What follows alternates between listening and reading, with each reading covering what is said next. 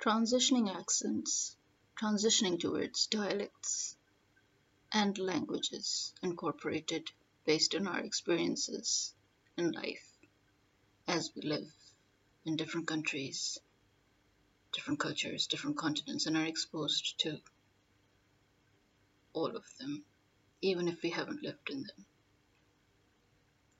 Now, many people thought that I should have had the Pakistani English and the Indian English added to the transitioning accents. Well, this is part two.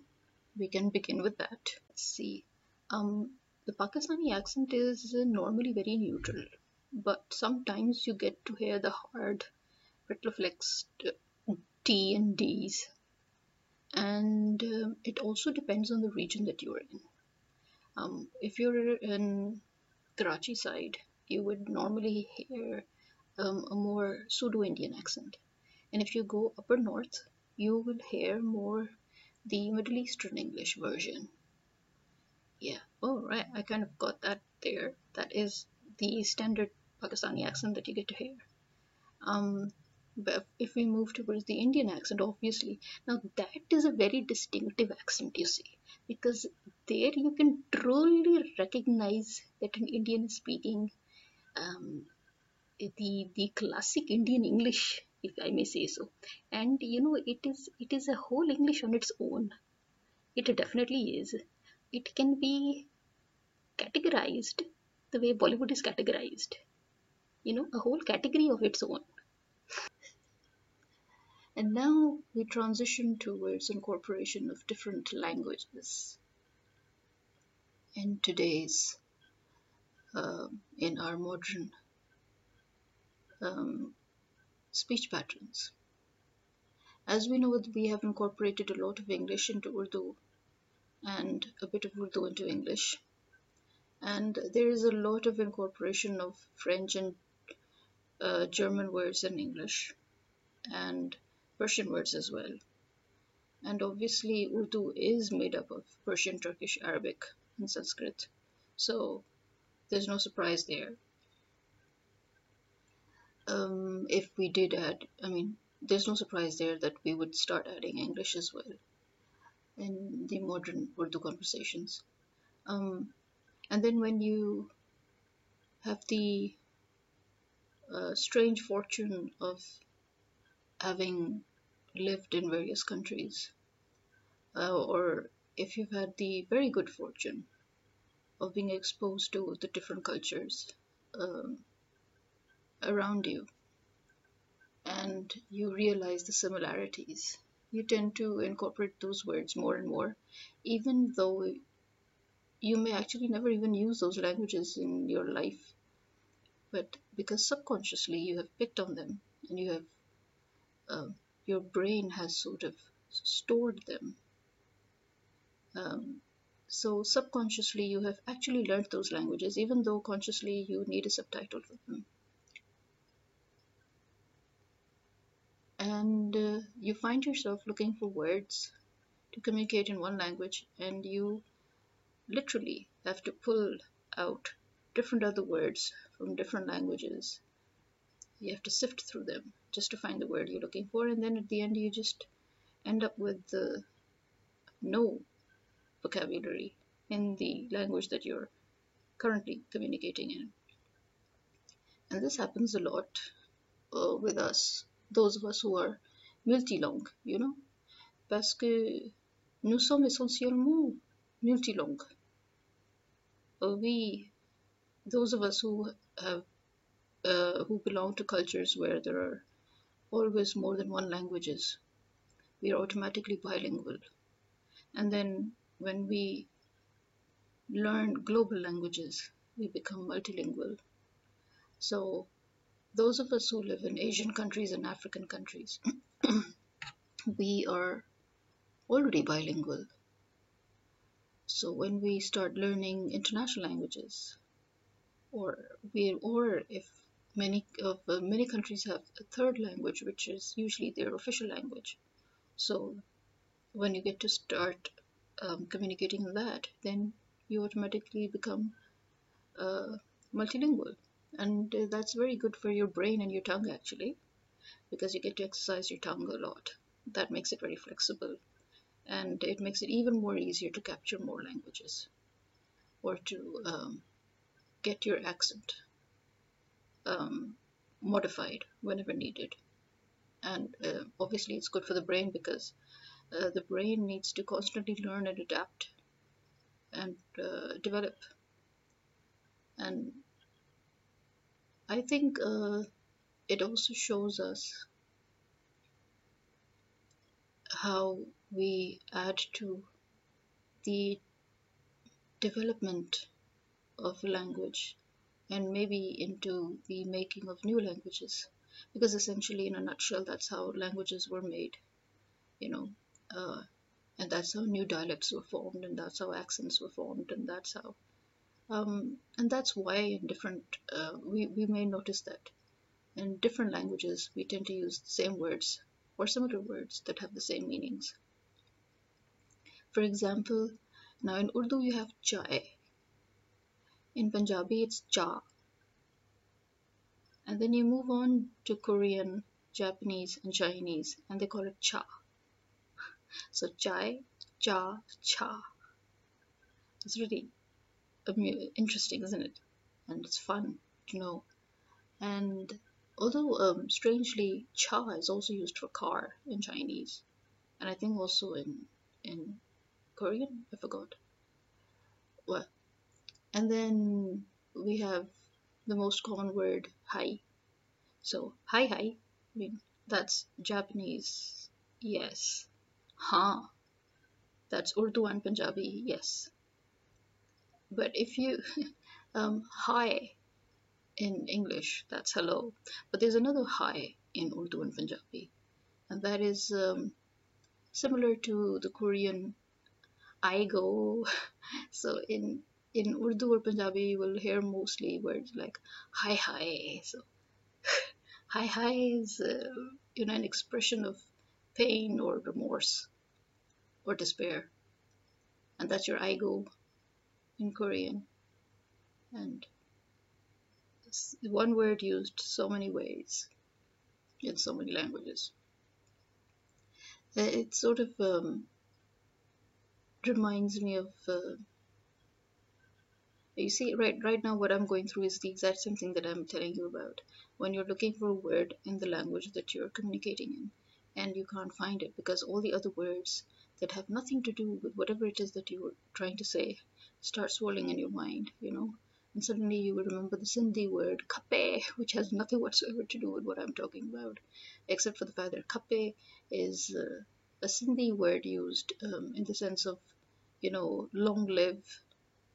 Um, and, you know, it's like how in Urdu you would say Zindabad, you know. Um, and yet instead of looking for the right word um, that could be explained in maybe Japanese or Chinese or Korean, the other word that is in fact just coming to my mind simply because it's very similar to the word kape, although it has no relation to the word whatsoever. That's kambare. I mean, kambare is and uh, more in the sense of courage, you know, and uh, fighting and it's it's that. It has nothing to do with kape. but when you whenever you think of the word kape, for some weird reason you associate it with gambare, you know. Um, so these are the sort of funny things that go on in one's mind when one is exposed to so many languages at a time. Uh, you know, it's Annawa. I'm trying really, but the word majale, that that word would come out. I'm still still trying to sift through all the different words. But yeah, oh that that reminds me, there's another word that that has that same feel. Um,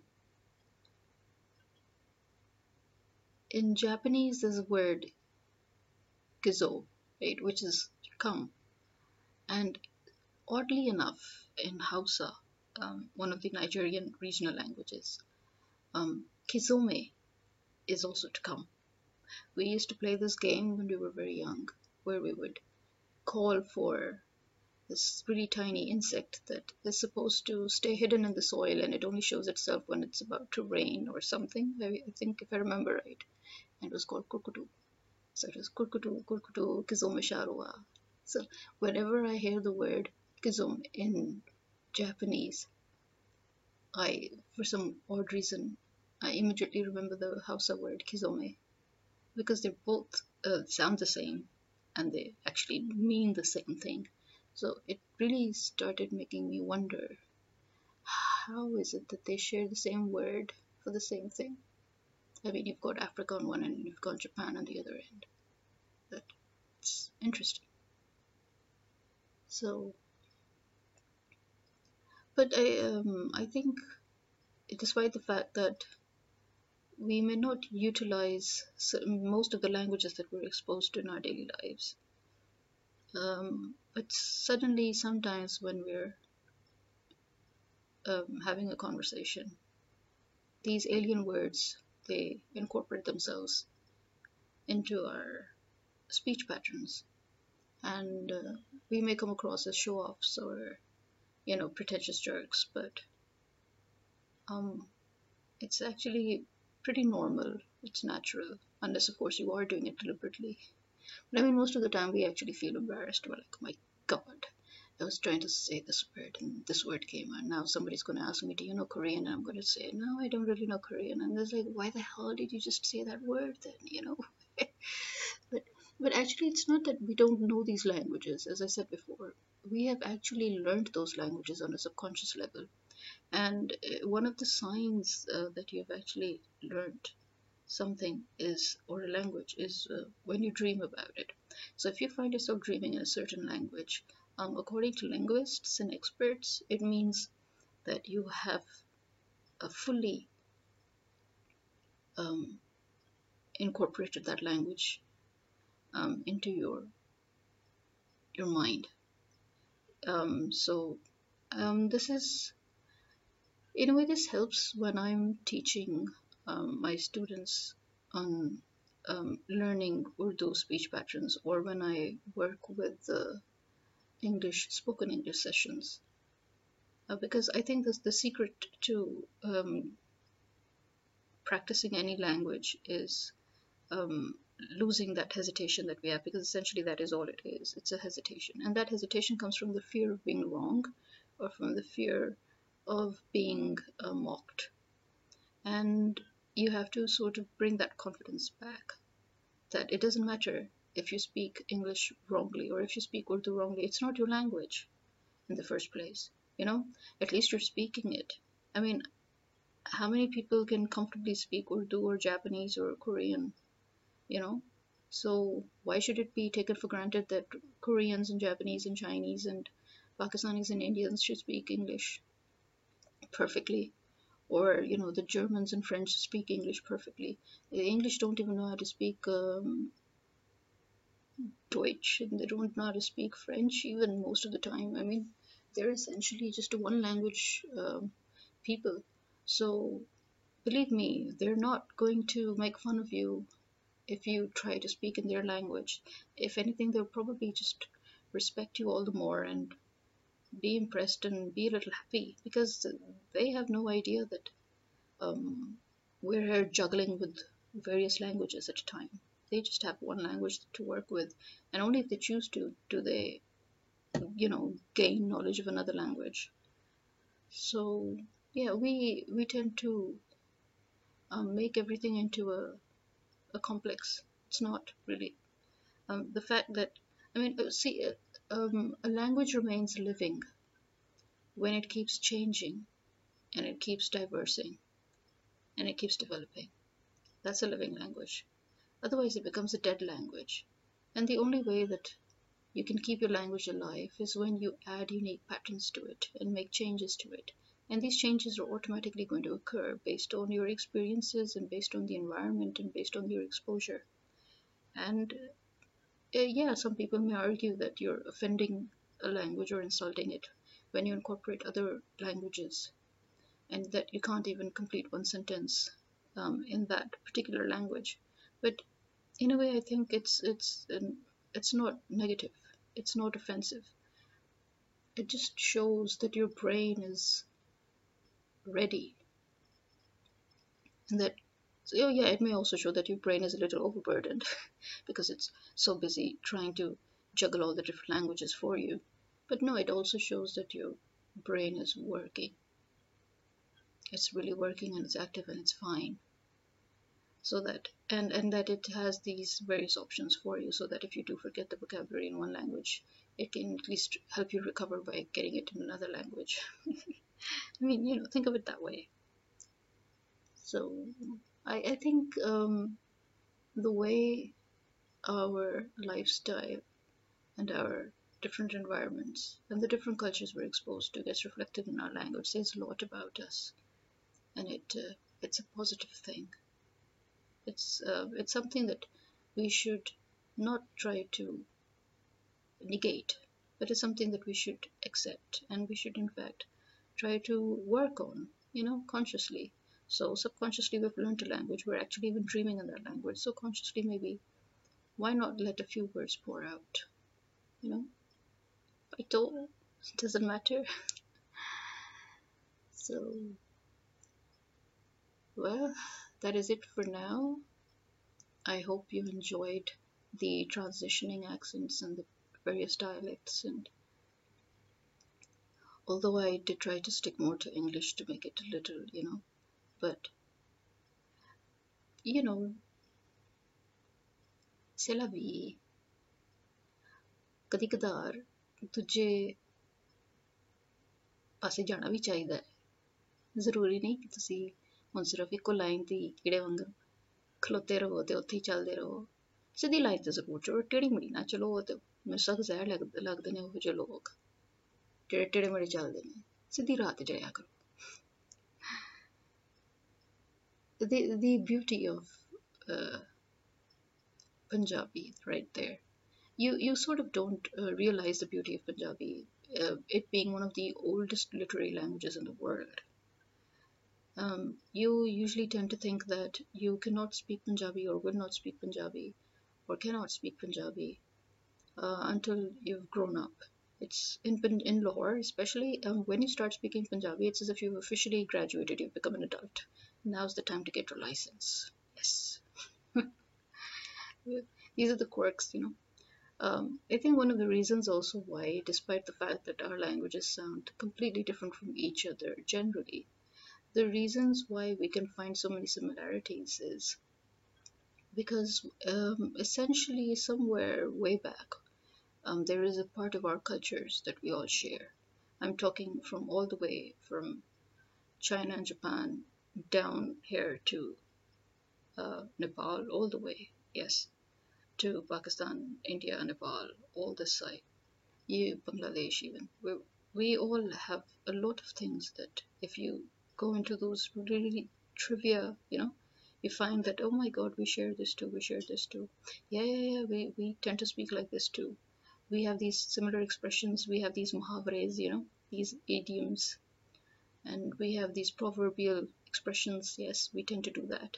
And I guess that's one of the reasons um, how you find it very easy then to understand the language and to incorporate it and then it becomes just the norm yeah? so just go with the flow and enjoy it and have fun so what if you start in english and then move on to urdu and then बीच में पंजाबी भी आ सकती है बीच में French भी आ सकता है yeah who knows it doesn't matter as long as you're getting your point across so thank you everybody kumawa and uh, shukriya alvida khuda hafiz bye bye. Revoir. Oh, and by the way kappe. In japanese banzai in korean mansei you know it's it's uh, like the it probably originated from the Chinese or ancient China on the record. It's said to originate from there in the sense of uh, 10,000 years, which is roughly translated as long live. Um, so, well, there you have it. Now, cheers, or should we say, kambe, or kampai? Well, in any case, adios, and till we meet again. Side note, cheers, as in bye-bye. That's not kampai or gambe, obviously, but just in case I needed to clarify.